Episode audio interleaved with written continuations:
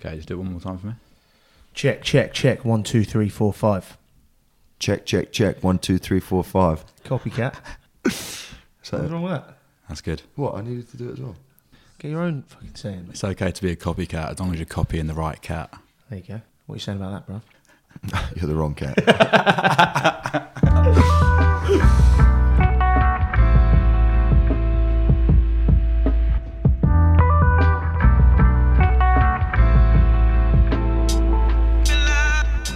Hey guys, and welcome to the Take a Flight podcast with me, Mark Whittle, a peak performance podcast where we hear stories from the best in the world to help us reach our own potential in whatever it is we choose to pursue.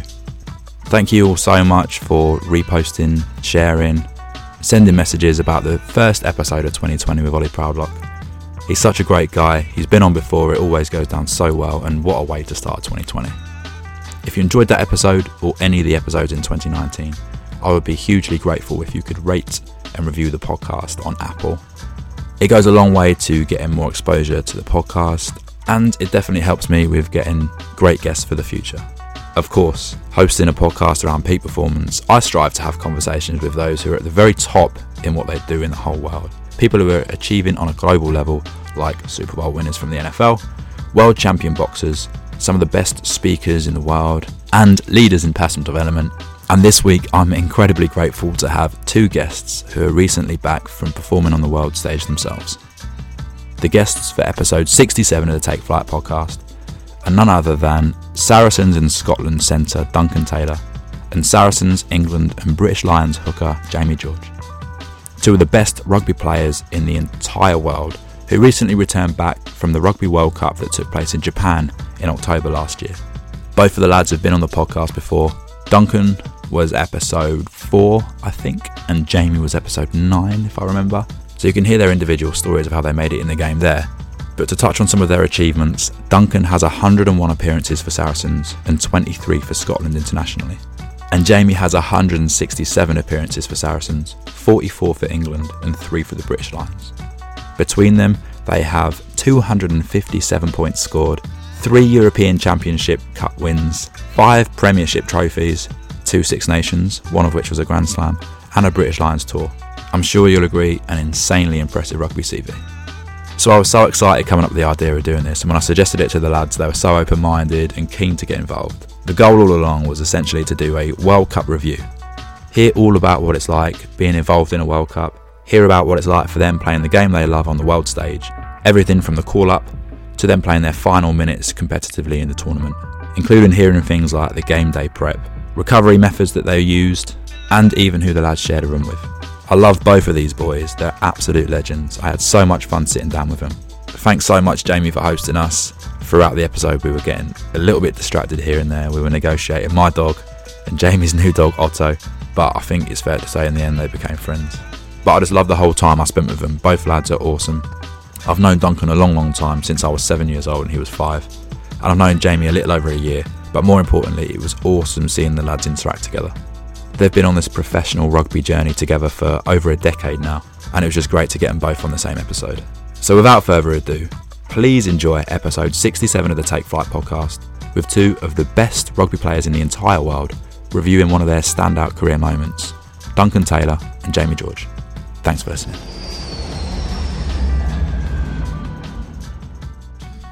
Ready? Raring. Boys, welcome back to the Take Flight podcast.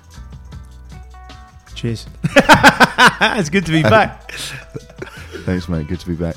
So, do you want to introduce yourselves just so people? I mean, people will be able to tell the, the accents, but just so people who are listening can can figure out who's who. Dunks after you, mate. All right. Um, I'm Duncan Taylor.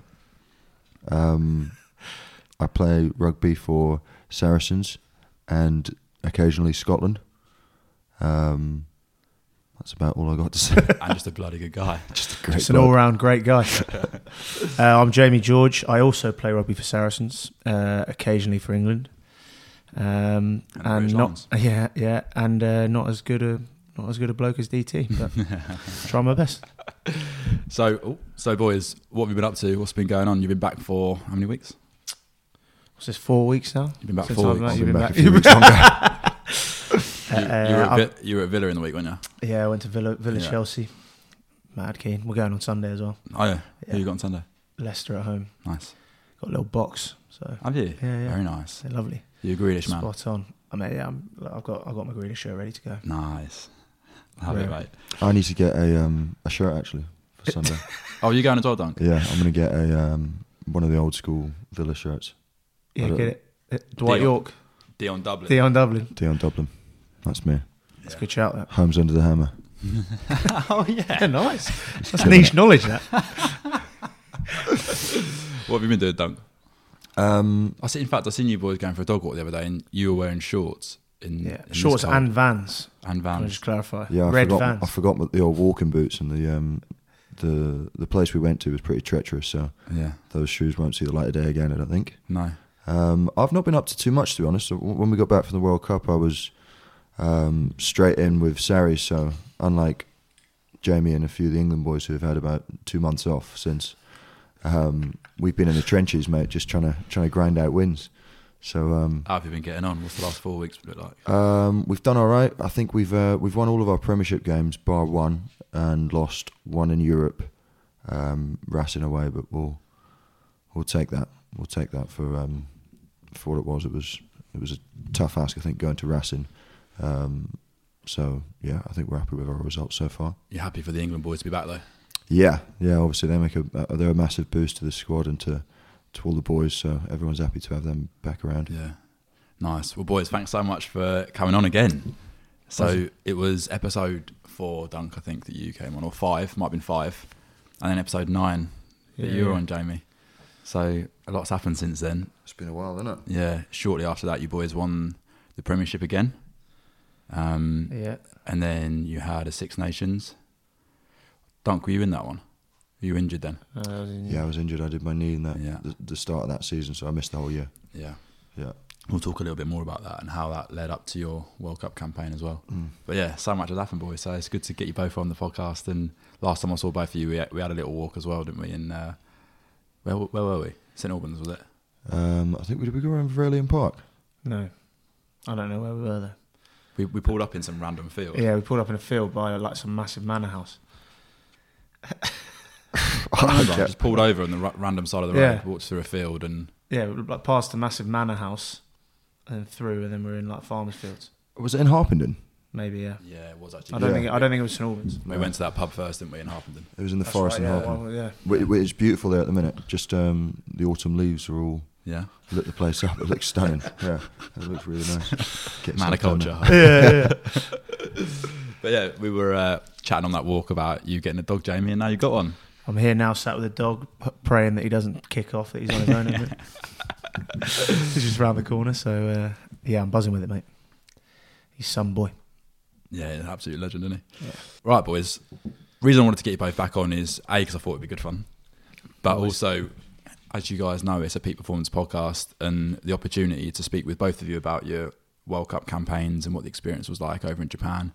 Hear all about the on pitch and off pitch affairs, and just get a little bit of insight and let listeners hear what that's like to be at the top of, of that sport. So um, I think hearing stories around being on the world stage is going to be massively interesting for people to listen to. So I think just to kick things off with, if I lead this one and, and look, look to you, Dunk, to get an answer around actually getting into the squad, because I know it was probably slightly different for you because you'd had, as you mentioned there, the knee injury that stopped you playing for the whole season.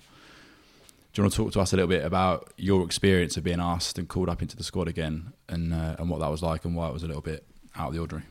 Yeah, I um I picked up um, a knee injury at the start of last season, um, where I managed to tear my ACL, MCL, PCL, and meniscus. So um, it's pretty much the four That main. doesn't, that doesn't leave anything left, does No, it? there, there wasn't much left in the knee. So um, I spent nine months um, on the sidelines and that, and I was back training towards the end of the season. Um, but I didn't get any games in before the uh, the World Squad Cup squad was going to get announced. So um, it, it was a bit of a it was a bit of a uh, um, well, I was I guess I was just going in a bit unknown to, to where I stood with uh, regards to getting in the squad. Where whereas you know quite a lot of these boys are sort of parts of the furniture in their squads, but um, it was a bit different for me. So um, yeah, I think you know when I managed to get back training, it was just trying to get that confidence back in my knee, and then hope that I'd get given a chance to go and do the uh, pre-season in the World Cup and see um, how that was going to go and, and see if I could get myself into the to the uh, to the squad to go to Japan. So thankfully it went it went well and um, I managed to get my knee to a, a, point where I was I was training well throughout pre-season and played in I think it was two or three of the the, the friendlies in the build up to the World Cup and um, and did all right in those and managed to get picked into the the 30 man squad that went to to Japan. So um,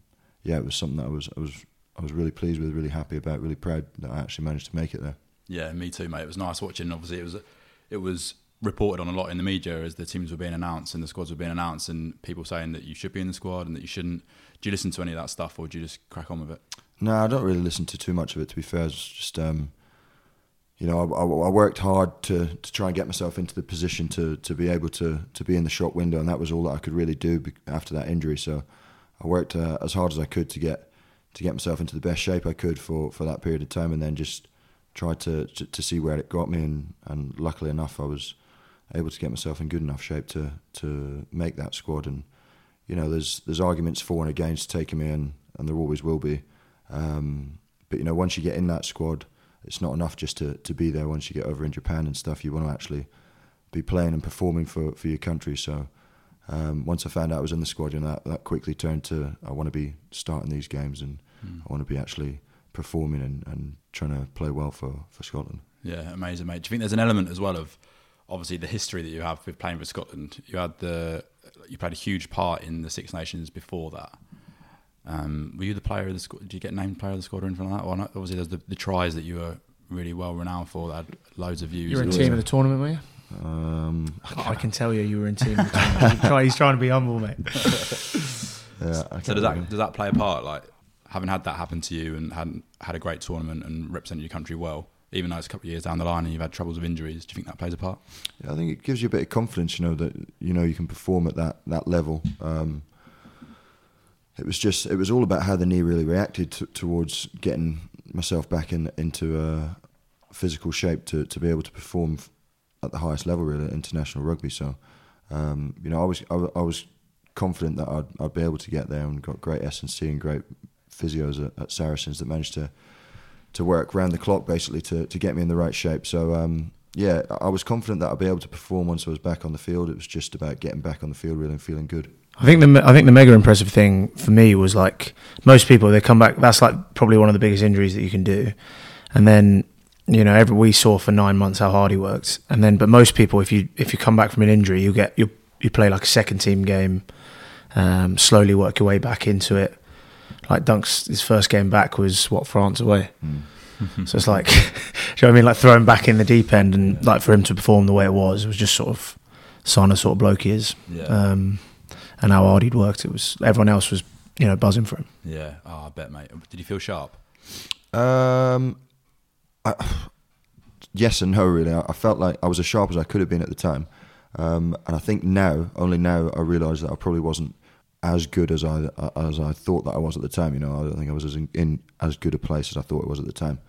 Um, but I felt all right. I was still getting sort of aches and, and pains and, and niggles, but I felt all right. I felt good enough. You know, I don't think you ever really play a game of rugby where you feel 100% these days. So um, that's nothing that, that I'm new to. So playing with a little niggle or aches yeah. and pains was, was nothing new. And um, yeah, I think I was I was good enough. I was good enough. Um, I felt good enough. So yeah, I think it was. I mean, in hindsight, I, th- I think I probably could have done with maybe a, a couple of games before going into that France game, but um, you know, after that France game, I needed two weeks off to to recover.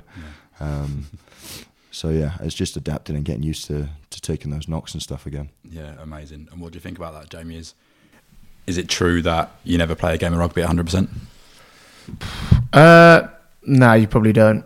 Um, I think it's but you just sort of get used to it. Like your body's never at hundred percent. It never will be. I don't think it probably will ever be again. Like you know, you pick up like you either get the big injuries like Duncan's had, or you know, I'm, I'm struggling at the minute with a like a foot, a tendon issue in my foot. You can play, you can train, but it's just sore the whole mm. time, and it takes me about half an hour to get going. Is it in the back of your mind when you're playing with that? No, and and that's the thing that sort of I, I think the best players manage to distinguish like you know, Dunks would have been able to put his knee into the back of his mind and think like, right, I need to fly into this now, rather than Yeah. being you're almost able to put your body to one side and then go right. I need to, I need to, you know, your your mind gets you through most of it anyway, Yeah. and the adrenaline of games and all the rest of it. It's the the struggle for me has always been the like especially at a competition like a World Cup where it's like big game after big game after big game is you the way that rugby's going at the minute you have to train at a, an intensity that's almost above game intensity in the week so you've basically got two we we had three days the way our training schedule worked but other teams have two at Saracens you have two you have two days to get your body back to almost basically play a game again and then you got four then you got four days potentially after that with a bit of training in between um, to get yourself right again. Yeah. So it's like a constant cycle of like you bash your body up on a Saturday, you got a couple of days, then you're back into it. The Wednesday we go big again, Hmm. and then you then you know so you're then on the you're against the clock to get your body right for Saturday, and then it just it just keeps going like this is a vicious circle. But yeah, I, I think you, you kind of just get used to it, and the more the longer that I've played, the more I've realised how important the recovery side of things was when I was a bit younger. Yeah. I'd you know not think anything of it, didn't do anything. Um, but that was one thing that Eddie Jones sort of brought in was the emphasis on recovery. Like we Mm. train like, ridiculously hard, but you know we see the results of that. But that just stresses the importance of recovery. So Yeah, amazing. It's interesting. I've been I've had a few boxers on the podcast since Yeah. you boys have been on. One of them was John Ryder, who controversial controversially lost against Callum Smith. I don't know if you saw that fight a couple of weeks ago, um, and a few other boxers, and they talk a lot about how camp should be so much harder than the actual fight itself. So by the time you step in the ring, it feels almost easy in comparison. yeah. Um, but yeah, interesting to hear what you said about Eddie Jones there. What what were the big things that he brought into camp around recovery? What were you doing?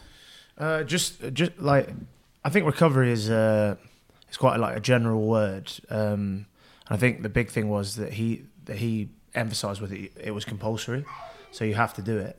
Um, and he, uh, I think it.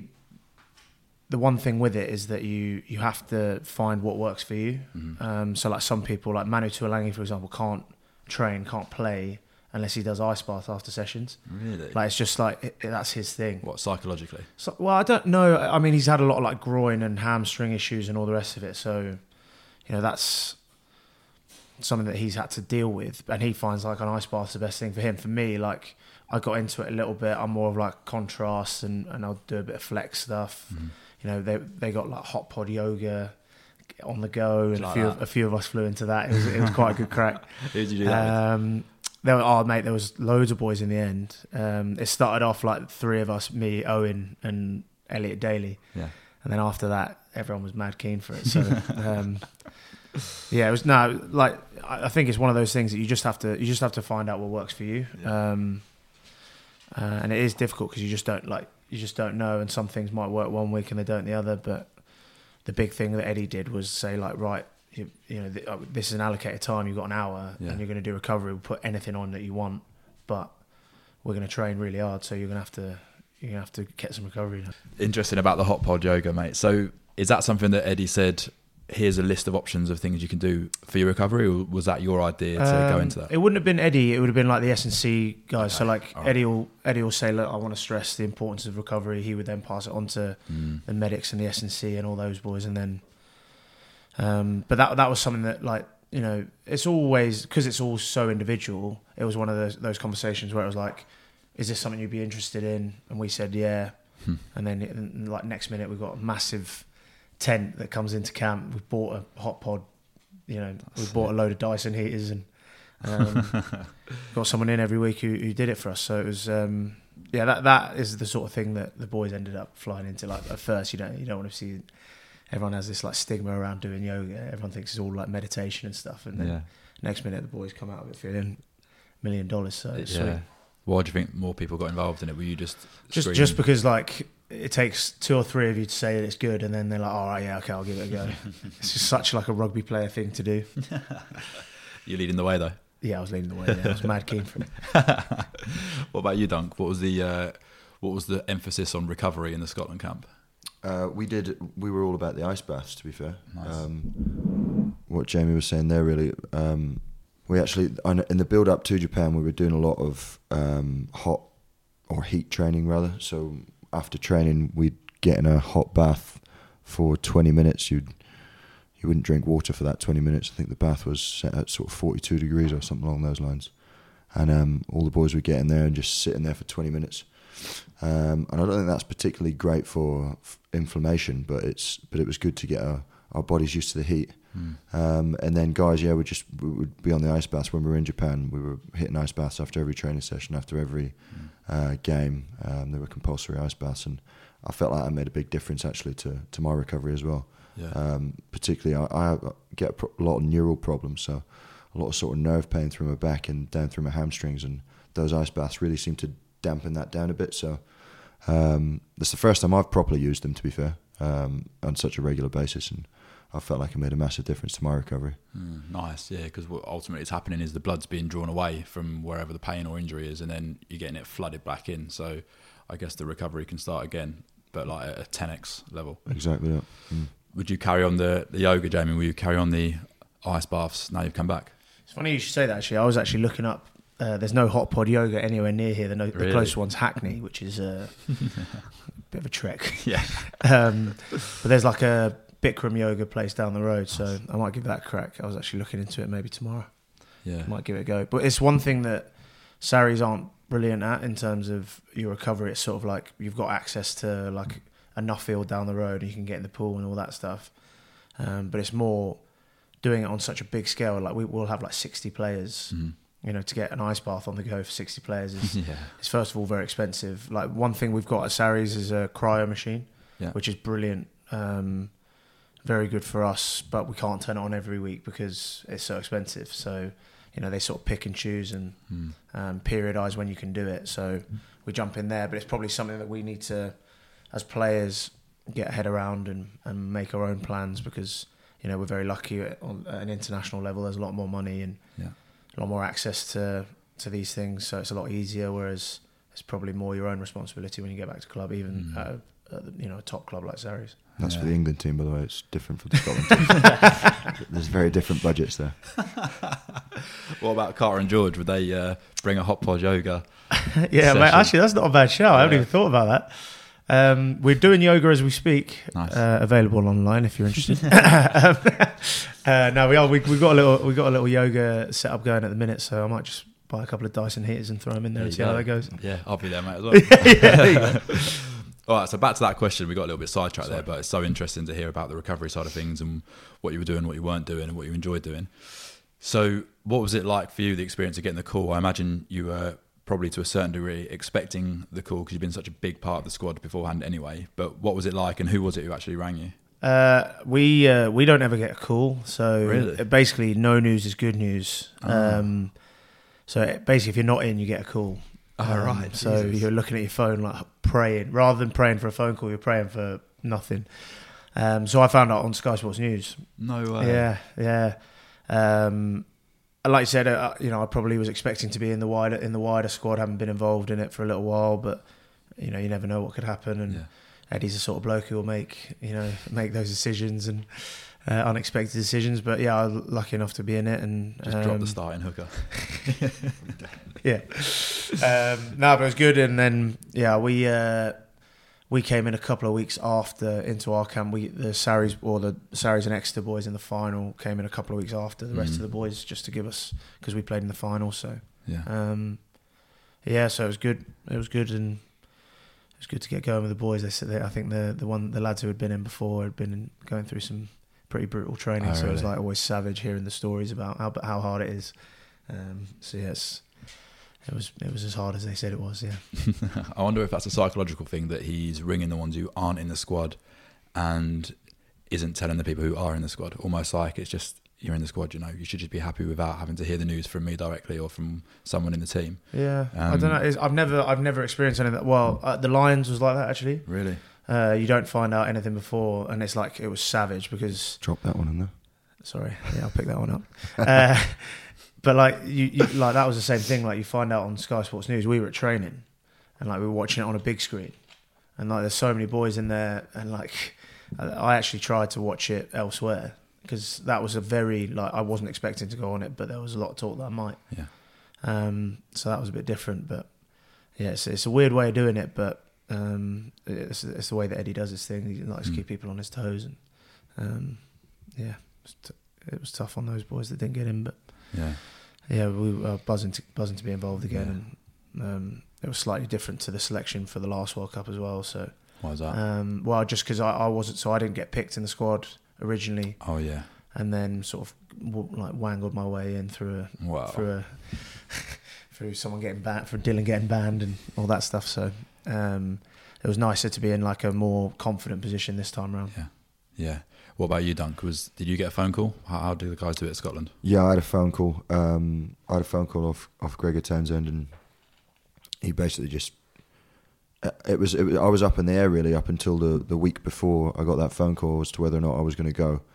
Um, I was suffering quite bad from Achilles tendinopathy, just because obviously coming back from that knee injury, um, the the the amount of load that was going through my legs, I just wasn't used to it, and um, I got tendinopathy in my Achilles, and it was pretty savage, and I was struggling to train or um, to turn around in you know pl- playing in that France game and then trying to turn it around in a week. Um, I was really struggling to do that, so yeah, it was it was it was unknown really whether I was going to go or not. That last week, um, it was there was sort of a few different scenarios that could have taken place, and and uh, luckily I got that phone call, and um, yeah, I was over the moon. Really, just wanted to wanted to ring the family and tell the family straight away that was, I was uh, I was going, providing that I was going to make it through. I'd make it through one more game um, to get there, but thankfully did that. What's it like after an entire season off the pitch to cross the white line again? You buzzing? Yeah, yeah, I was buzzing. I was very, it was quite emotional, really. That that first that France game was was really emotional. Just um, again, being out for so long and, and watching so many uh, so many games and so many international games and stuff, and just wishing that you're out there. Um, I think it gives you a massive appreciation having that time out for how much it really means to you and how much it means to to the people around you as well. So um, I think you know that that France game away. Um, even though there's only about four people singing the national anthem in the stadium, it was still it was still really emotional, and um, that that's a moment that I won't forget. Yeah, amazing, mate. You hear people talk about performance anxiety. Is it difficult to, especially when you're coming back from a long time off the field, to manage that when you're really excited to get back into the game again? Yeah, that game was was um, you know I really had to, to battle with that the uh, the excitement levels really because I was super excited to get out there. I was a bit nervous about my knee. I was a bit anxious about you know again it was first game I'd had in, in nine months or so, and you're, you're questioning whether you, you should be in that position or not. So um, you know I knew that I had to had to to perform and had to perform well to to, to give myself a chance at going to the World Cup. So the uh, yeah the the anxiety around that whole week was was probably something new for me really that I, I don't usually get that nervous for games but I remember that week was was uh, was quite an anxious one and you know after I got out on the pitch everything kind of just settled down and I was fine but Yeah. it's just that build up to the game and and uh, and the build up throughout the week that, that got me a little bit and, and tested me I think to to a point that hadn't been tested before as far as my nerves were concerned Yeah, it's weird how the anticipation beforehand is so much worse. And then when you actually get on the field and or whatever it is that you're doing, you're in the moment. You're not really thinking about it anymore, and it all washes away. Yeah, that's it. As soon as you get out on that field, everything just, just you get into that state of flow, don't you? Where you Yeah. just you- you're not thinking of anything else but what's going on around you. So, Yeah. um, yeah. But the I build say up, it's much. I say it's much worse for the people like for like family and friends Mm. watching because Yeah. like, at least you can. For that time, you're not thinking about your knee, but your family are probably thinking that's Mm. all they're thinking about. Yeah, It's the same for like my parents get like super nervous for games, and like they're you know in the big games of the World Cup, same thing. Like they're just, I'm feeling completely fine, like because I'm in it. I've got control of what, Yeah. what some control over what I'm doing. Um, whereas they're just sat in the stands, like they'll just be worrying the whole time. I mean, having that season out with with this uh, with this injury, uh, watching every week was one of the worst experiences of my life. You're I, a bad watcher. I hated it, absolutely hated it. I just get you get so wound up and so nervous, and there's nothing you can do, and you just sat there and you feel completely helpless to a situation. So. I basically just stopped watching rugby and I'd see what the results was, and if we'd won, then I'd, I'd watch it, and if we didn't, then I wouldn't bother. What about the final? Um, I watched the final. Yeah, I watched the final. Yeah, what were Uh, you like in that final? You, you, seeing as you're a bad watcher, Yeah, I was. that would I have been a stressful time. yeah, I was. I was real anxious. There was a there was a few toilet visits, um, and I'd stay in there for, for 10, 15 minutes at a time sometimes. So it was uh, it was tough. I think the only way around that when you're injured is is um, is to have a few beers, really. Settle it, settle the That's, that's, anxiety. the, that's the answer. Yeah. Yeah, Yeah, just bury it. Ignore it. bury it under under beer. Yeah. Did you watch it at home then on your own? Now I was at the game. Um, Oh, okay. We went to the game, so there was a crew of us that were watching in the stands. Yeah. What about you, Jamie, in that game? Um, yeah, I mean, a similar thing. Like I was, it was probably the one time where I was like nervous mid game because obviously in big games like that where it's like you either win a trophy, it's almost like season defining, Mm. sometimes career defining. Um, and we'd gone behind like heavy. We had a terrible start, conceded off the kickoff, um, which was fine, and we was, we just weren't playing very well. And then Exeter were playing very well. They uh, yeah, they got they got ahead, and I, I fully thought that that was it. You know, they were what 12, 13 points ahead with about twenty minutes to go, Yeah. and then like it was just a conversation from like Owen Farrell basically being like, "Look, like we've either got to roll over and die, or, or give this a crack." And like the next thing was like Liam Williams was like, "Right, kick kick the ball to me off the kickoff, I'll get it back for us," and then that just sparked something, and then Wow. managed to turn it round, and Yeah. the rest is history, I guess. Yeah, it was amazing watching. It was ridiculous. Yeah. That's quite nice. I can obviously I want you guys to win because I know you, but it's it's nice to be able to watch as a almost as a neutral. Really. Yeah, yeah, yeah. I think it showed a lot of strength of character in terms of the group. Like we were properly up against it. I don't think anyone would have thought that. You know, I think Exeter fully thought that they had won it. Yeah. Um, Maybe that was part of it though. yeah, it is interesting, like how that dynamic works, and like for me, it, it actually took someone like Owen's speech under the post to be like, right, because a lot of teams would be like, right, you know, let's just give it a shot. Whereas he was like, we can do this, but we need to, we need to like sort ourselves out. What minute was that? Oh, late on, it was after they scored their try. I think that was Um, the last 20 minutes when it was. Yeah, so it was 60, 60, around 60. 60 minutes, yeah. Um, but then it also like someone like Liam Williams, where he was like, "Look, kick me the ball, I'll, I'll win it back for you," yeah. and he actually didn't, which was a funny Oh, thing. But, not? but the the just hearing him say that was like, right, he's going to do his job. Owen's going to put it on the money, like so. Then it all just sort of sparked from that, and that was that little bit of hope that we needed. And it was like, right, sometimes you, you take a lot of inspiration. Well, I personally take a lot of inspiration from the people around me, hmm and like seeing him want the ball made me want the ball Yeah. made other people want to make the tackles. You know, it was massive domino effect. Yeah, amazing. Like the ripple effect, and it just enforces more trust in each other. Yeah, exactly. well, Yeah, Which I know is one of your guys' big, uh, like big part of your culture, isn't it? Yeah. Sarries? definitely. I know we're bouncing about a little bit here. So when I spoke about the final there, obviously meant the club final, Oh, and then yeah. getting back into the World Cup stuff. Um, I was just fascinated then to hear about how you were watching the game and how, because that game was amazing from a Saracen standpoint. So something I'm particularly interested in. You mentioned Exeter. Obviously, that's the second year in a row that you beat them in the final, right? Third, third? Third year in a row. Or was there a gap in between? No, second. You're right. 2017, they they won. They beat Yeah. us in the semi final. Yeah. Yeah. Um, obviously, some of those guys are in the England setup with you, Yeah. Jamie. You mentioned the hot pod yoga as well, and some of the people who were going along with you there. And you mentioned Faz was one of those people. So, Yeah. do you naturally are you naturally drawn to people from your club when you're in the international setup? And same question to you, Dunk, after Jamie's. Uh, no, well, it's something that I think, uh, like when you first go in, of course you are like you're, you're naturally you'll you'll migrate to the people that you know best. Um, but that was probably the biggest strength of our group was how diverse it was and how there weren't any cliques as they call them. I think like back in the the old days, uh, you know, the Martin Johnson era, there was a big Leicester clique, and Mm. you know the Leicester people wouldn't talk to the Bath people, and the, that just that just doesn't happen anymore. And Yeah. it was a massive strength of the England group, really. Like, you know, I got on as well with a lot of the Exeter boys as I did with the Sarries boys, and um, Eddie and Owen put a massive emphasis on that in terms of you know that was something that they highlighted from the Six Nations. He said, you know, we probably weren't very cohesive, and you know we needed to get tighter off the field because it sort of sho it, it, we showed that in terms of the way that the last sort of 20 minutes against Wales when we threw it away and the fact that we let Scotland back in you know from being 30 points up no international team should do that Mm. and, it, and we probably fell apart a little bit which shows that we weren't overly together um, so we put a lot of emphasis on it and we, it was nice for us to be able to have a full summer to be able to sort of try and build that and honestly by the end everyone was was tighter than ever so I think you saw it in the way that we played Yeah, hundred percent. Interesting though.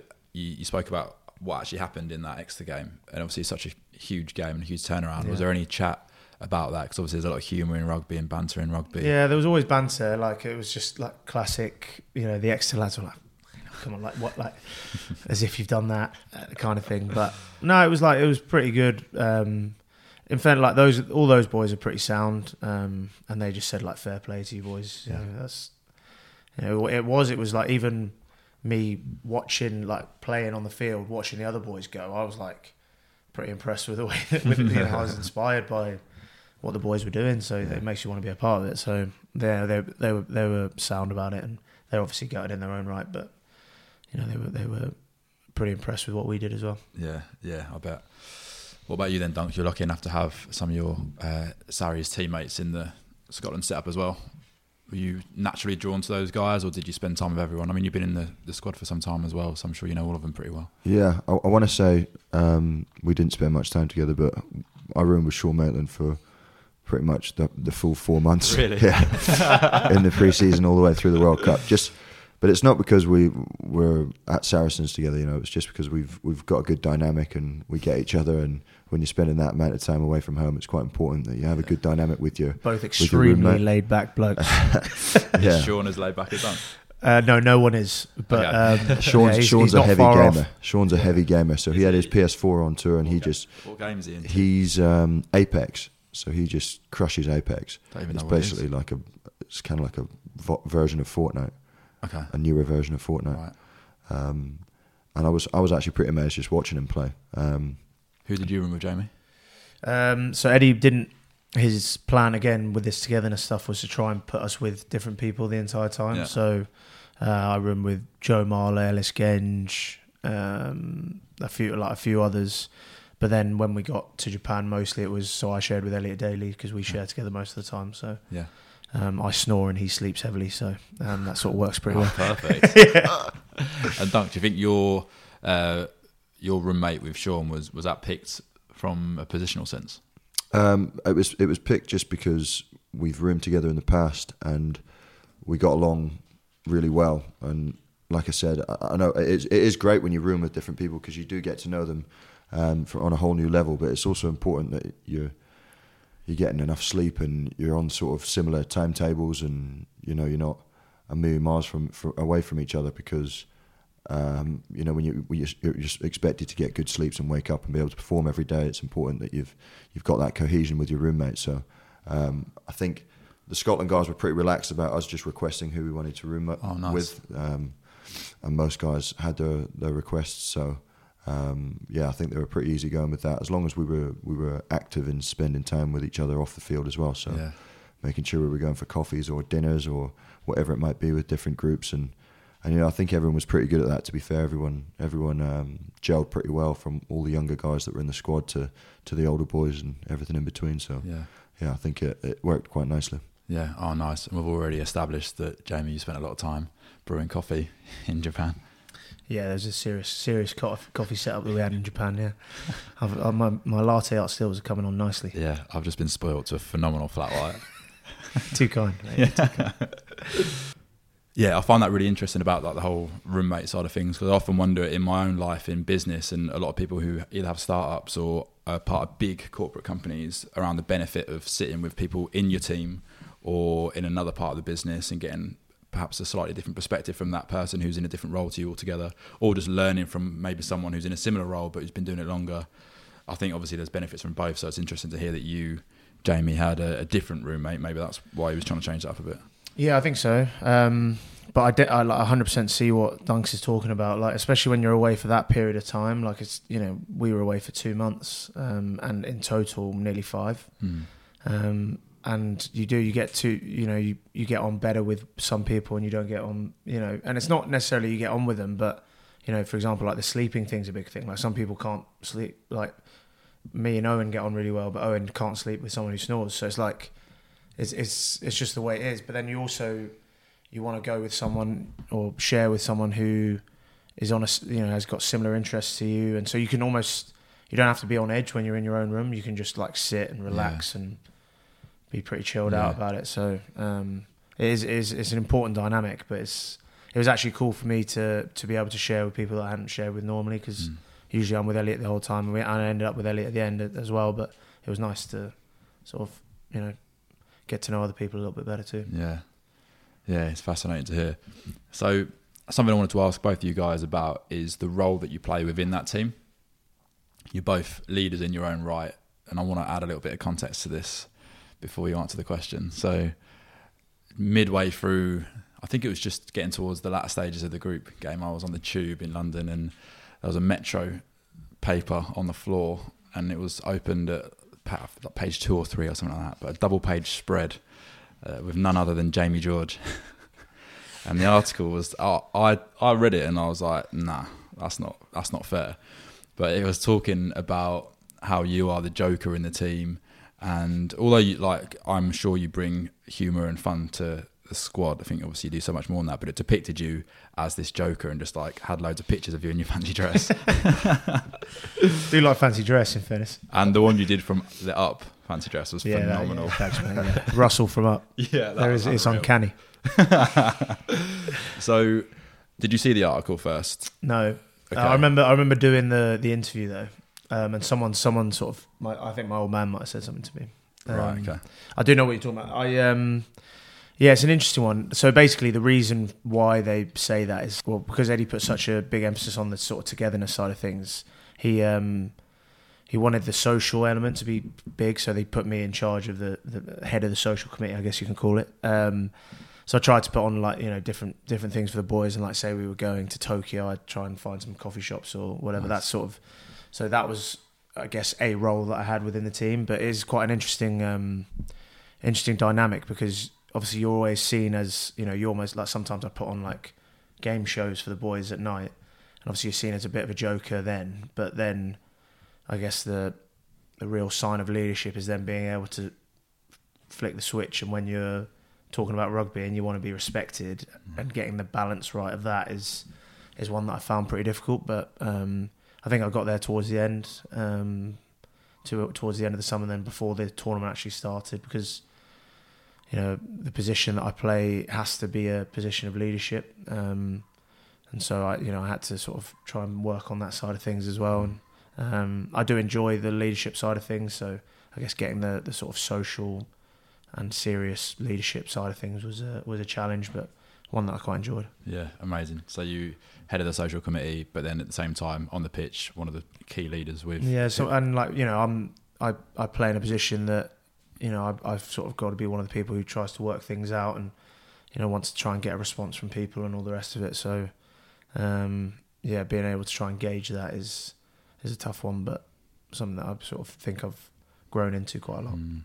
It's interesting. I was at a talk the other day with Jamie Peacock, the um, yeah, yeah. former Leeds Rhinos and England captain or Great Britain captain, and he was talking about when he captained Great Britain, he had the likes of Sean O'Loughlin, Kevin Sinfield, and other people who were captains of their club, yeah. yeah. and superstars within the game. So he had to try and kind of get everyone to come together and, and manage them individually as leaders and help them help have him get assistance from them to, to manage the whole squad at the time. So how do you manage so many amazing players and leaders in a team? Because obviously you've got Faz, yeah. and other people who are captains. It's something that I think that's a, a, something that Faz is is best at really. Um, so you like play a supporting act to him? To yeah, well, yeah, to a degree. Like if he wants me to, like I'm, you know, I think at international level, it'll be the same at Scotland. You've got so many good players who are like naturally the best players at their clubs. Naturally, mm. then would be leaders at their clubs. So you got a wealth of knowledge, and the best thing that he did was just sort of, you know, he was certainly the head leader. We could see that, but a lot of the time he wouldn't say anything, and he'd. George Ford did a lot of work. You know, he basically ran our attack. He might as well have been the attack coach half the time. Um, he's like a seriously impressive bloke and knows his rugby really well. Um, and you know, like Owen would just draw on people like that. He'd draw on myself. He'd draw on Marrow. Um, there was like a leadership group that you know they all worked well together. Mako t- spoke quite a lot the, at times, um, and I think you have to. You know, you got you got such a such a huge range of experience, such a huge range of um, like diversity in terms of the group and people with different philosophies and theories, and um, getting those guys to all come together and then speak at different times. I think just added a huge amount of value to the group. Mm. Yeah. What about you, Dunk? Any, was it a similar story or anything to add? Um, yeah, we've got we've got quite a few leaders in our group as well, um, and it's and it's very similar to, to the England setup there really. um, a lot of guys sort of take responsibility in, in team huddles just to, to talk about. We've got a leadership group um, of maybe five or six guys that that take the, the reins in that in, in meetings and and in team huddles and, and in sessions and stuff. So um, yeah, I think that that dynamic is important. Having the, the right group of, of leaders in, in a squad is very very important to the team, and I think. Um, you know, it's constantly evolving and constantly changing um, every time you go in and out of these camps. But we got we got the majority of it right during the World Cup, I think. Yeah. Uh, what's the difference between club and playing, you know, on the big stage a World Cup? Traveling over to Japan, new environment around you. How how's it how's it differ? Do you feel more pressure? Um, I, I don't really feel more pressure. I don't think um, playing international rugby. I, you know, obviously the spotlight's on you in, in a far bigger way than it is when you're playing um, just for your for your club. But I don't. I, I, you sort of just get used to, to playing rugby. I think from, from whenever it was when I started playing. Um, every every week's you know you're building up every week to, to play a game of, the weekend, and that's just the way it is for when you're playing for Saracens or where you're playing for, for your international team as well. You just build up the week to play at the weekend, and you know the game will come and go, and then you'll go again the next week. And that was just the, the, the kind of way that I've always looked at it. And you know, going away to Japan, there's there's obviously the, there is more pressures and and more um, more people watching and more people aware of what you're doing. And um, you know, I think people accept that and, and take that different ways. Um, some people obviously thrive off it. Some people just ignore it. Some people um, some people, you know, listen to it too much. So um, I think everyone's quite different in the way they in the way they adapt from from club rugby into international rugby. But for me, I don't feel like the pressures are any different, to be honest. Hmm. I think it depends what you what you value and why you do it. Like some people, like will be honest with you and say they play for money. Some people, you know, play for um, the sort of ego side of things, and they love the fact they can put a picture up on social media and they get twenty thousand likes and loads of people saying that they love them and you know they won't they probably wouldn't say that but that's you know some people really value that side of things. Um, I think like for me and Duncan's pretty similar I know that from playing with him for a long time it's like all we value is sort of the respect of the people that we care about the, our families and the and our teammates. And if you do that then it shouldn't really matter what stage you're playing on. Of course it's on a bigger stage there's more people watching you are aware of it but like we said it's like the same thing with the injury like once you're in it you know the build up might be slightly there might be slightly more hype around the build up, um, but once you're in it, you're you know all you want to do is just try and get the best out of him and him get the best out of me and me not let him down. Um, mm. And that's sort of the, the my philosophy on that side of things, and I think it keeps you pretty level headed throughout. Yeah, yeah, that's amazing. You can see that that's the way that you guys kind of live your lives on in and out of rugby anyway. So that's yeah. amazing to hear. I think the ones who do it for the ego stuff as well, like the likes on Instagram, are the ones who are going to be probably. They're probably the ones who are going to struggle more when their career comes to an end. If yeah, that's all they've 100%, done. Yeah, yeah, yeah, and that, and that is a worry. The more that social media comes into the, into the world, mm. um, the more sort of hype that you get around yourself, and then suddenly you're not playing for England anymore, and yeah. That hype goes away a little bit. So um, but yeah, but I'm sure people will be be careful and work and work that out in their own way. Yeah, it's funny. I was chatting to a pro footballer the other day who was saying that he couldn't believe that in the modern day, some players are even bought by clubs for their social media following. Yeah, yeah, it is mad. And you've got like that was largely international players, and you've got in, like local lads who are amazing at football who aren't getting given a chance because they haven't got, got, 500 followers rather yeah. than 500,000. Yeah. yeah. strange world we live in, eh? It is a strange world. a strange old world. Don't, you don't use Instagram or any social media, so. I'm useless on it. I am useless. Right. So one of the things I want to talk about on the episodes we did before, we we both spoke about mindset and the power of mindset and, and how that can help you become a, the best version of yourself. One of the standout moments for me in the World Cup was the England New Zealand game, where you obviously did the you kind of the V. The V. yeah, people are calling it V. V. Yeah, yeah. Uh, I'm just really fascinated to hear the story behind it, who came up with the idea, and kind of why you even approached it like that. Yeah. Um, so, like, we'd heard that we were, we were thinking about we. Uh, I, everything sort of comes from Eddie, really, um, and Owen, and uh, I think they were having conversations around wanting to do something to the haka to show you know, not to disrespect it because you have to respect their culture and what the haka stands for, but um, almost say to them that you know it's not them coming for us; it's we're coming for them as well. Um, and that was a that was something like quite a bold statement, I thought. And uh, but initially, we only found out about it the night before, so we'd heard rumours, and then we always have a, a captain's meeting, just the players. And Owen sort of explained it to us. My initial reaction was Who's in that meeting? Just the players, just the Just the 31 group of players. Yeah, none of the coaches. Right. It's it's the same. It's tradition. You know, you have a captain's meeting the night before a game at England, and uh, then my first reaction was every team that has messed around with a haka have got absolutely pumped. So like I'm like I'm sat there and I'm thinking like can we not just because like you know in 2017 we just basically said look let's just give the haka the respect it deserves and then get on with things.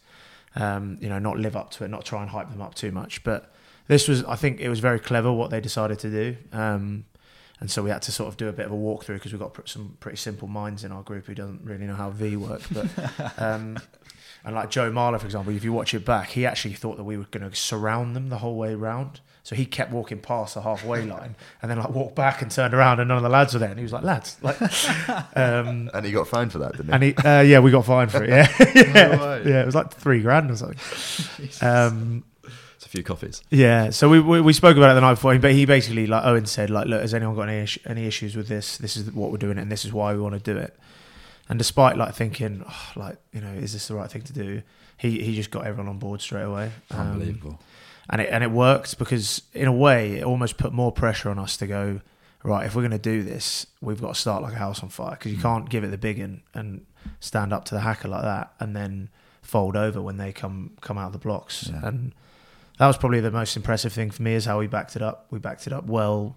Our first 10, 15 minutes of some of the best rugby we'd played in a long time. So, um, yeah, it was yeah, it was class. it was amazing to see. I think like watching rugby over the years with the All Blacks in particular, like they're such a powerful team and they are like the legends of the game. But to see that, because it's an emotional thing anyway, watching the haka. Yeah, But to see you guys do that, I was just it was it was even more emotional. It was just like fucking powerful. You could feel it just Yeah. watching. In the moment when it was happening, what were you thinking? I was thinking that like this was it was more iconic than I ever thought it was going to be. Hmm. Um, like you could almost feel it, and then like I looked up at the big screen, and there was Faz's big grin or whatever you call it. I don't know what that was, like a smirk. And I was thinking, like, geez, he's ready for this. That's exactly the sort of look that you need to see from your captain, you know. Um, and like you could see it from them, like it shocked them a bit because you know whenever they do the haka, if you think about it, they're always only ever looking forward. So like a lot of times, what they say is the Kiwis will pick on one person. So like, or they might each individual might go to their opposite number and just just stare them down. But this time, that obviously not everyone was in front of them. There were some people to the left, some people to the right, and so they were constantly sort of like turning their heads, and it was a little bit different. They weren't entirely sure what what to do, and like the reaction of Kieran Read was quite good. Their captain, who he almost gave us a smirk back, like and a bit of a nod, and basically said like, "I quite play. like this, like fair play." Um, Amazing. yeah, so it was yeah, it was like it was special to be a part of, and all that you know. I don't think you really realise it until almost until I got home, and then people were like, "What about the New Zealand game? How Yeah. good was that haka?" and then you're like, "Yeah, it was yeah, it was pretty cool." Yeah. What about you, Dunk? Watching that, what were you thinking with all your mates doing that? Um, I was like, "What the hell is going on here? Like, this is this is clear." I wasn't sure what the, what they were going to do. You know, whether they were going to start marching forward or like when Joe Marler passed the halfway line, I was thinking this is going to end up in a scrap. They're going to literally all end up surrounding the the Kiwi blokes here, and it's just going to kick off. So.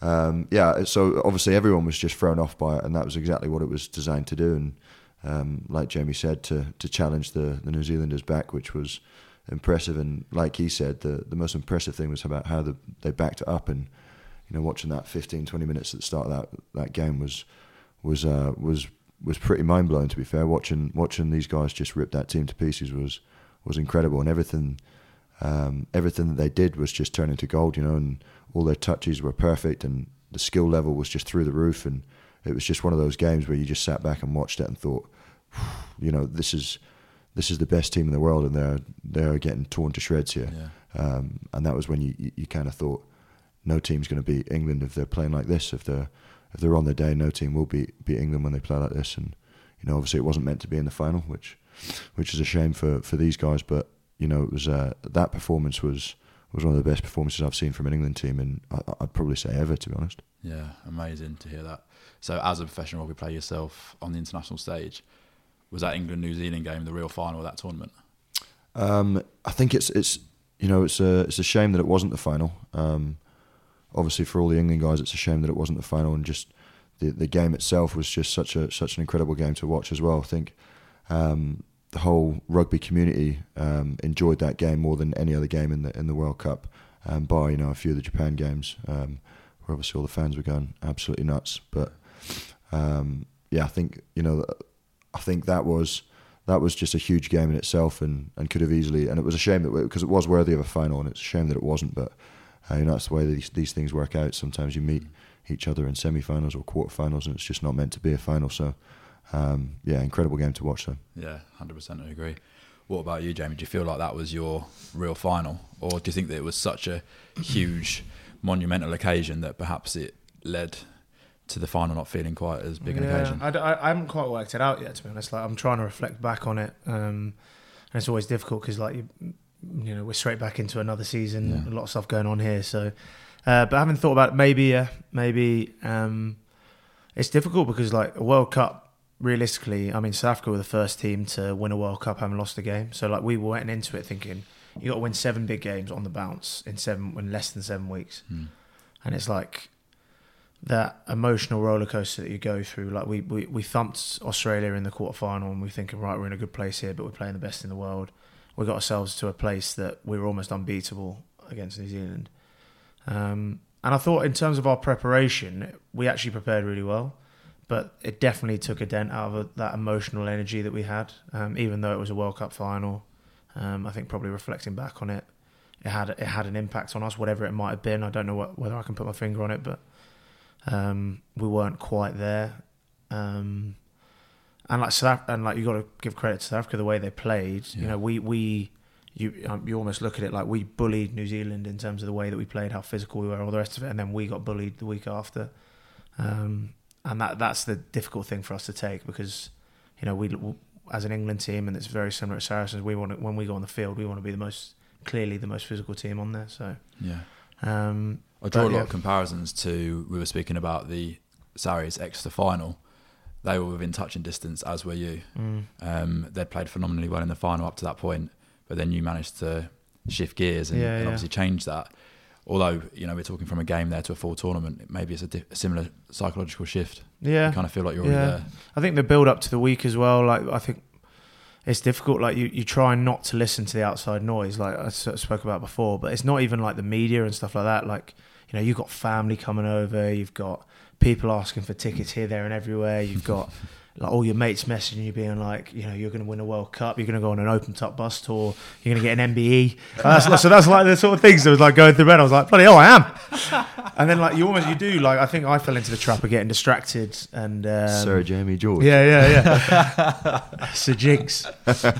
um, no, and like I know I don't. I, I didn't get too sucked into it too much, but there were you know I Apart think it probably apart from the MBE, yeah, that that'd be uh, that'd be the one. Um, I was more buzzing about the open top bus tour. Yeah. um, nah, but yeah, I think you know that all these things I think play a big part, and um, I think the definite emotional um, roller coaster we went through the week before definitely probably took away from from what we what the performance that we put in on, Yeah. on- for the final. Well, both of you, massive congrats for what you did get out of the tournament. It was amazing watching, Thanks, and uh, I think you both did phenomenally well. I'm gutted that we didn't win, but Yeah, me too. Yeah. so we talk a lot about failure and obstacles, challenges on this podcast, and the benefit that we get from those. One of the things I was keen to hear about was the whether you've reflected and seen benefits or lessons from essentially the losses that you had in the tournament, and between the two of you, how you've looked at those losses because one was crashing out in the group stages and one was losing in the final, just to see whether there's any difference or whether that failure feels the same. Um, difficult, really. Like, I think um, the one thing it stressed for me was like, although it's sort of career defining, potentially winning a World Cup final or how you get on in a World Cup and all the rest of it, like it doesn't define you as a as a person. And um, what I quite liked was the fact that, like, and I think naturally as rugby players, you always are like this. You're always thinking about what's next. Like as much as you're hurting massively, like don't get me wrong, like I'm still hurting from that final, and I think I probably will for years to come. Um, but I think a strength of mine personally is being able to get over things, um, or like parking it almost, and being able to move on to the next thing. Obviously, stuff's blown up, being back here with the stuff at Sarries, and um, but that's almost given me an opportunity to go like, right, I want to fly into it now, like that. that I want to um, show everyone what we can do and what we're actually about, um, because you know I, I, care about everyone involved in the club, you know. So, um, but like dealing with the loss of it, I think it was. It's always going to be difficult. Um, you're always going to reflect back and say, "What if?" and mm. "I wish I'd done this," and whether was this a distraction or not. I don't really ever think we'll get the answer. Like I, I don't think I'll ever watch that game back. So I, I don't really want to watch that game back to be honest. Mm-hmm. Um, and yeah, I think you know a strength of mine hopefully will be how quickly I can move on and get on with the next job at hand. And I'll always be like that until the day I retire, and then hopefully I'll be able to reflect back and be happy on about the way that I went about my business. Yeah, amazing. Dunk. Um, yeah, that that Japan game. Obviously, I, I didn't get the chance to play in that game. Was that injury? Um, Did he pick up another injury? No, I, I, I well, I'd hurt my thumb in the um, in the in the Russia game, and it was a four day turnaround, and I, I would have been all right, but um, the coaches just went with, with different options for that game, and um, yeah, it was it was it was tough not being involved and not being able to do anything. Um, Off the back of two wins as well. Yeah, yeah, exactly. So it was it was it was it was obviously that was a, a bit of pill to swallow initially, and then um, losing that game, having not played in it, was probably it was a weird feeling. It was the most upset I think I've been after a game. Um, like that, I cried for about twenty minutes straight. I just couldn't control my tears after that game because that was just the realization that was it for me. You know, I, I, I made it to this World Cup. I was going to play in the World Cup. Wanted to perform in the World Cup.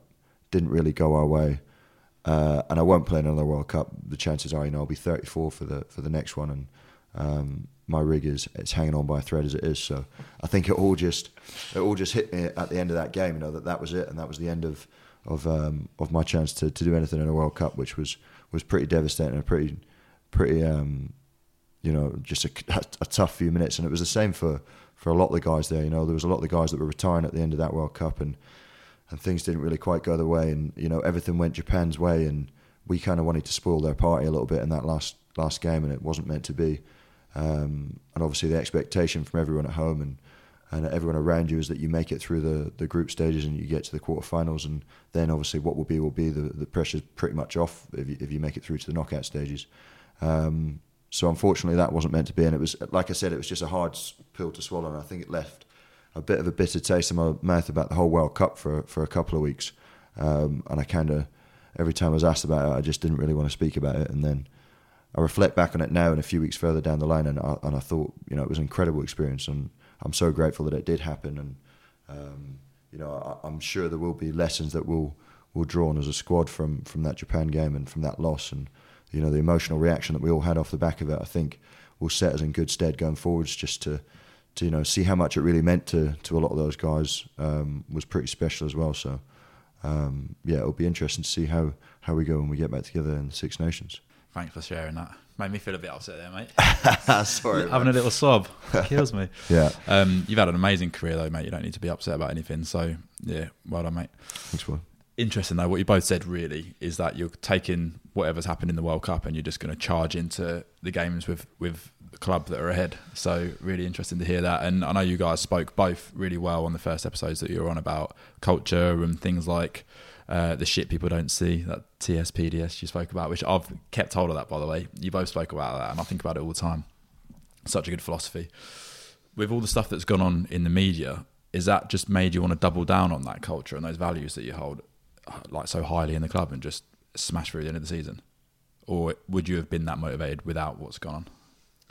I don't know whether I can say whether I would have been or whether I wouldn't, but um, I think the way that we're looking at it is like we've built a culture that has been successful and um, people think that the money is the reason why we've been successful and that's probably the last reason why we've been successful really um, what you know what we've got out of I know what I've taken personally the player that I've become is purely down to the culture that Saracens have brought me through um, and I think that it's just got to try and bring us tighter. Like you know, it's difficult, but I think the big thing, the big challenge for us, and it's probably a learning from the final, not looking too much externally, um, and just focusing on ourselves because, like I said, we're gonna have to smash through the end of the season. We're gonna have to win most of our games uh, if we don't want to get relegated. So um, it's a really difficult challenge that we're up against, um, and it's we're always you know wanting to win games, but this is probably bringing additional pressure um, that we're not used to. You know, it's there's probably more on the line now rather than winning a trophy. We're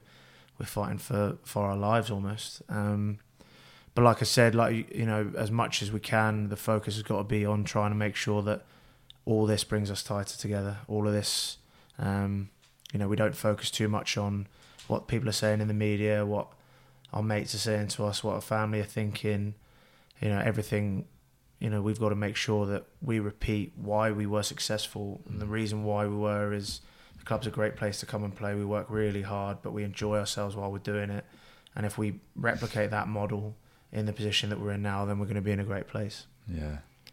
Yeah, it's amazing. It's it's interesting. I haven't met too many of the pro rugby players away from Sarries, but everyone I've met within the Sarries are absolute legends, and they all quite clearly have the same values as you two. You can see why you get on so well, and operate so well as a team as well. So yeah, and I think if you like, a lot of people have come into Sarries, um, whether it be through the academy or you know being signed as big names, and some people have come in and got you know chewed up and spat back out because you know the, the culture is so strong that you know you kind of have to you kind of have to buy into it, and if you don't buy into it, then you know, it's pretty, it sounds pretty savage, but you know it's you got to be you got to have an open enough mind to to want to get the best out of yourself and buy into it. So, mm.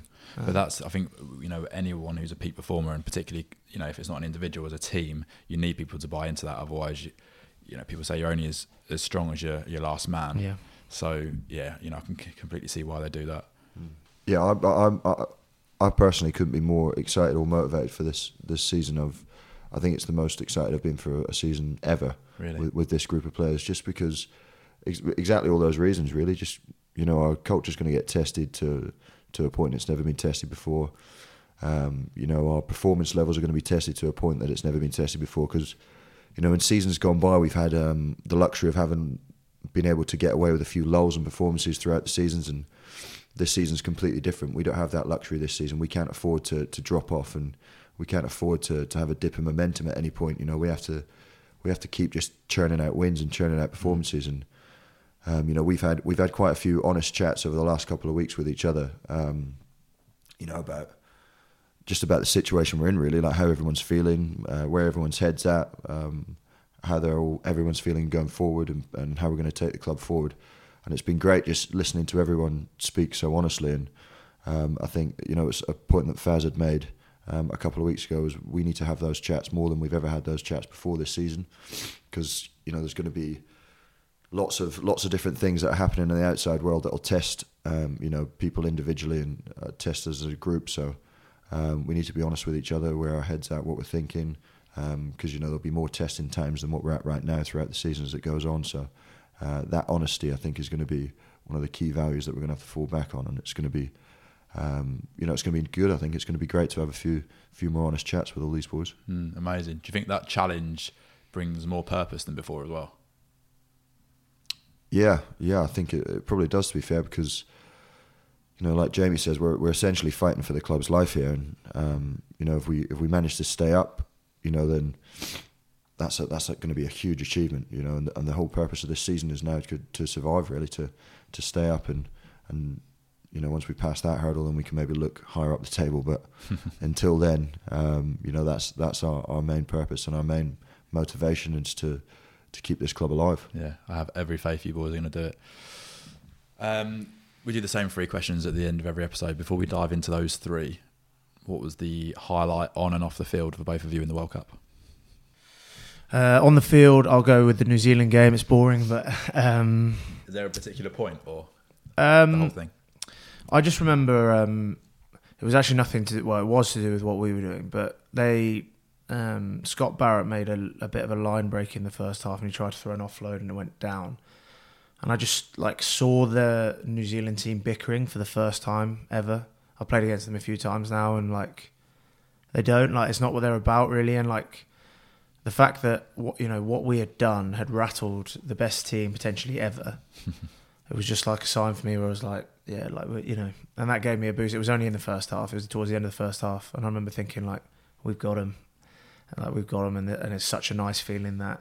Um, but then you're challenged to to keep it up because they could turn a game around pretty quick. That's amazing, mate. Another boxing metaphor, but Tyson used to say the same thing, but his would be like eye contact. And as soon Yeah. as they broke eye contact, that's like the chink You in the armour, and you Yeah. know. Yeah. That's awesome. Uh, off the field, uh, Japan's an incredible place. Honestly, it's Yeah. culturally so different, um, but so welcoming. Um, being the coffee snob I am, I loved exploring the coffee culture out there because it's insane. Um, but yeah, like uh, overall, like just seeing the group develop as we did off the field, being from a pretty broken group um, in the Six Nations to being tighter than ever and being a part of that was was special to be involved. Yeah, I bet. Amazing. Dunk. Um, on the field was probably the Samoa game. Um, I came off the bench for that, and we played.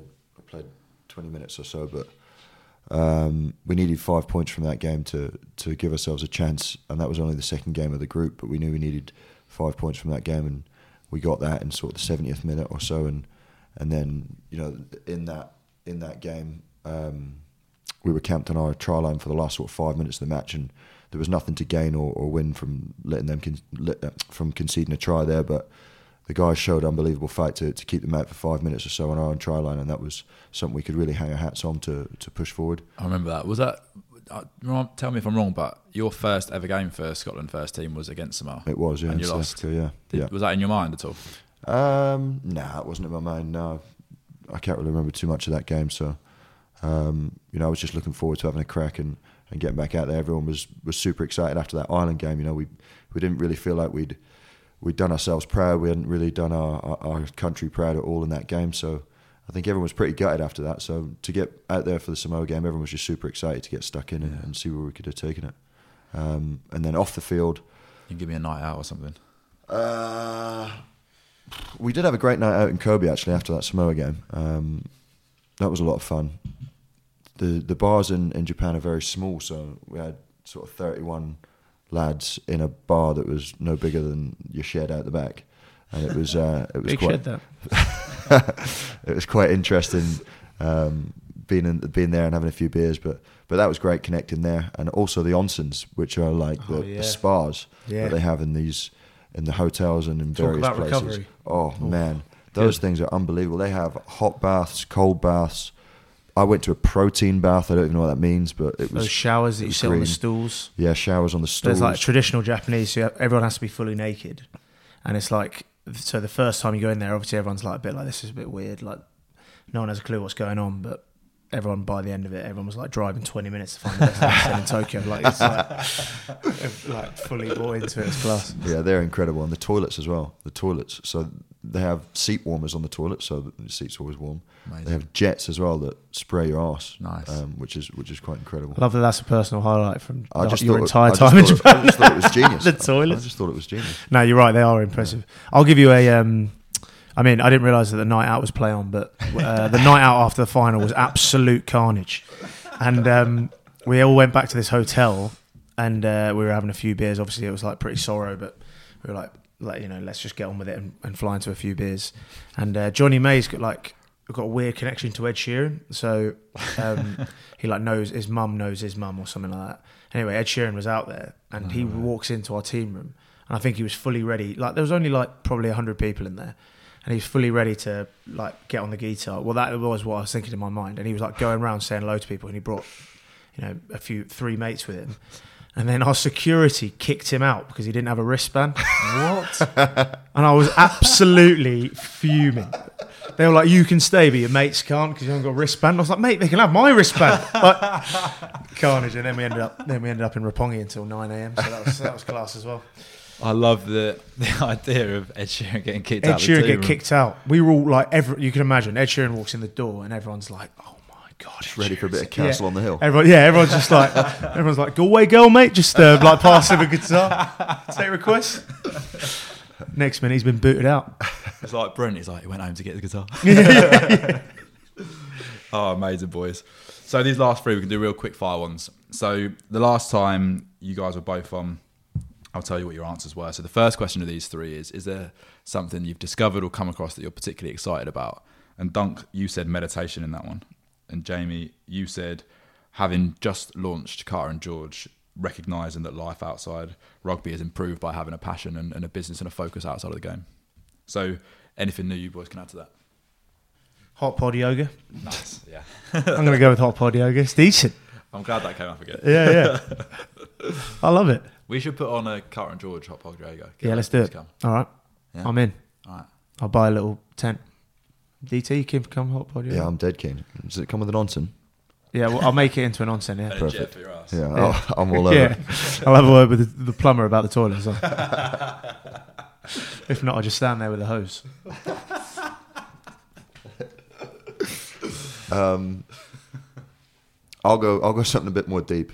Um, just having that last since I since I last spoke to you, having that last year where I was where I was out injured a lot. I think just the importance of having good people around you in, in shit situations is is uh, something that I've really valued over this last year. And I think like friends and family are just so important to to you when you're in a, a shit situation. So um, yeah, I think I think I've really found a, a different sort of um, appreciation for for the guys that are around me. Amazing.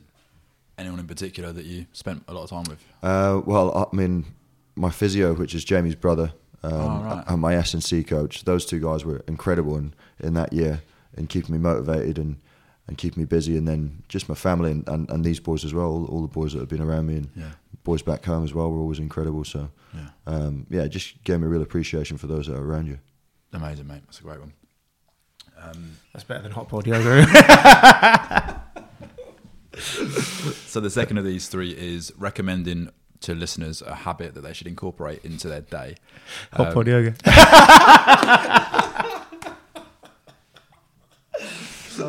So last do my one from last time. last time Dunk said stretching before you go to bed, and Jamie you said hot pod yoga. No, I remember. I still do my one from last time. taking stock and then looking at Yeah. the week ahead.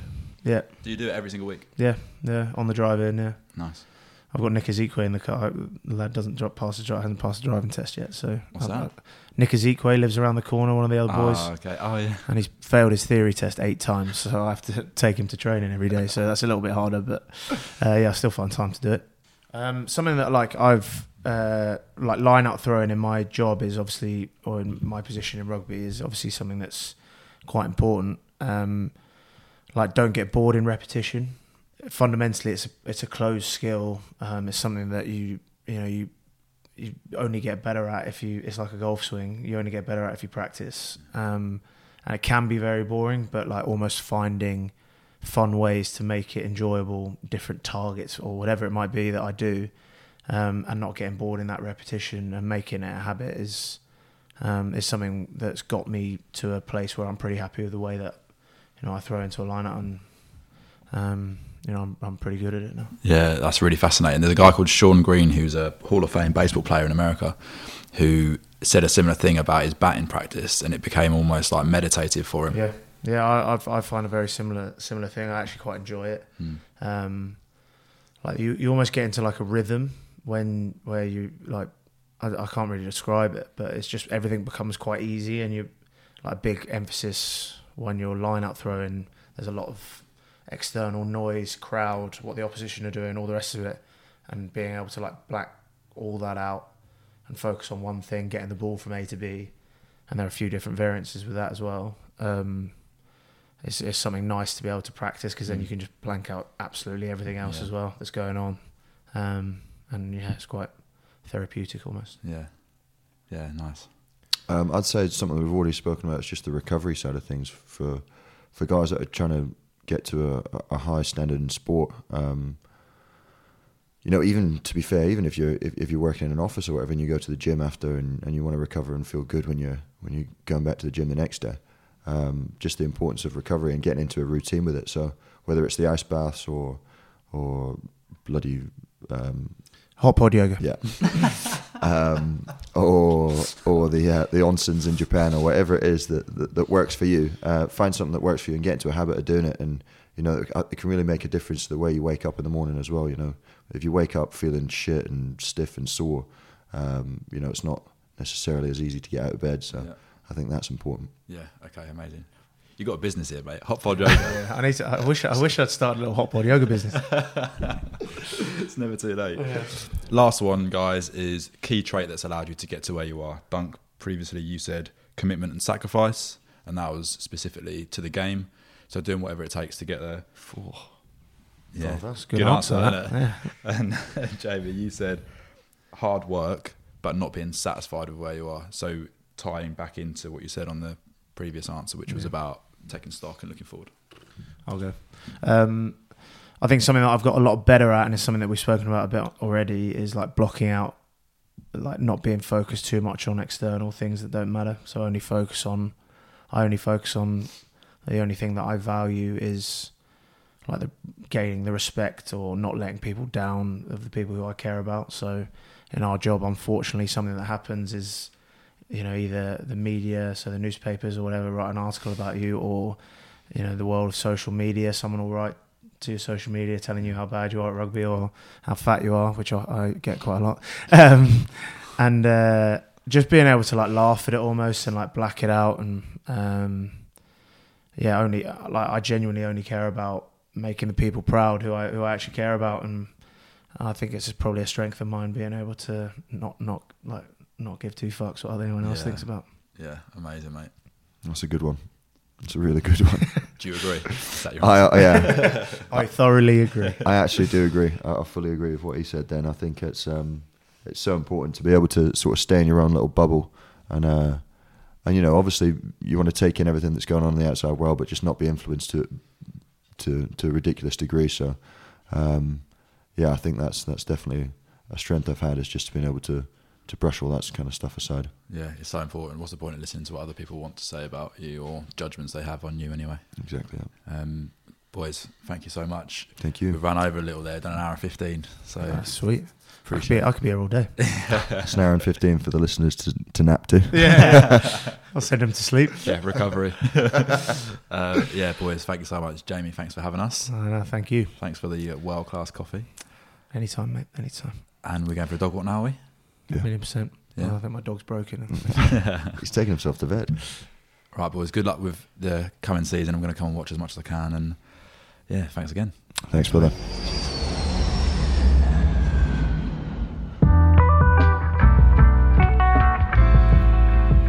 So there it is, guys. Thank you so much, Jamie. Thank you so much, Duncan. You're both legends. You've done incredible things in your career already, and I can't wait to see what you do in the years to come. Absolutely devastating, that obviously, as an England fan, that we didn't win the World Cup final, but so fantastic to hear Jamie's insight and hear about the things that they did in the camp. Particularly, the thing that stood out for me, of course, was hearing about the V and how Owen Farrell creatively put that together, and really funny hearing how Joe Marler didn't quite understand it.